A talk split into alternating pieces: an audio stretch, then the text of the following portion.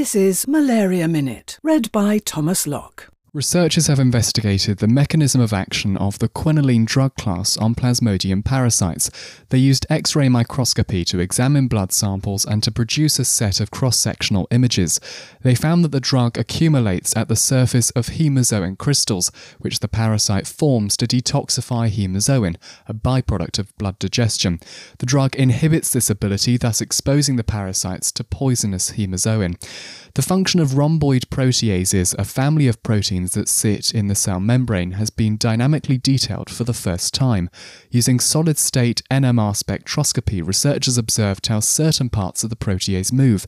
This understanding will help to pharmacologically influence the proteins. And the WHO has declared more than 7 million cases of malaria have been reported in Burundi this year. Officials blame a lack of bed nets, medicine problems, and climate change. Malaria Minute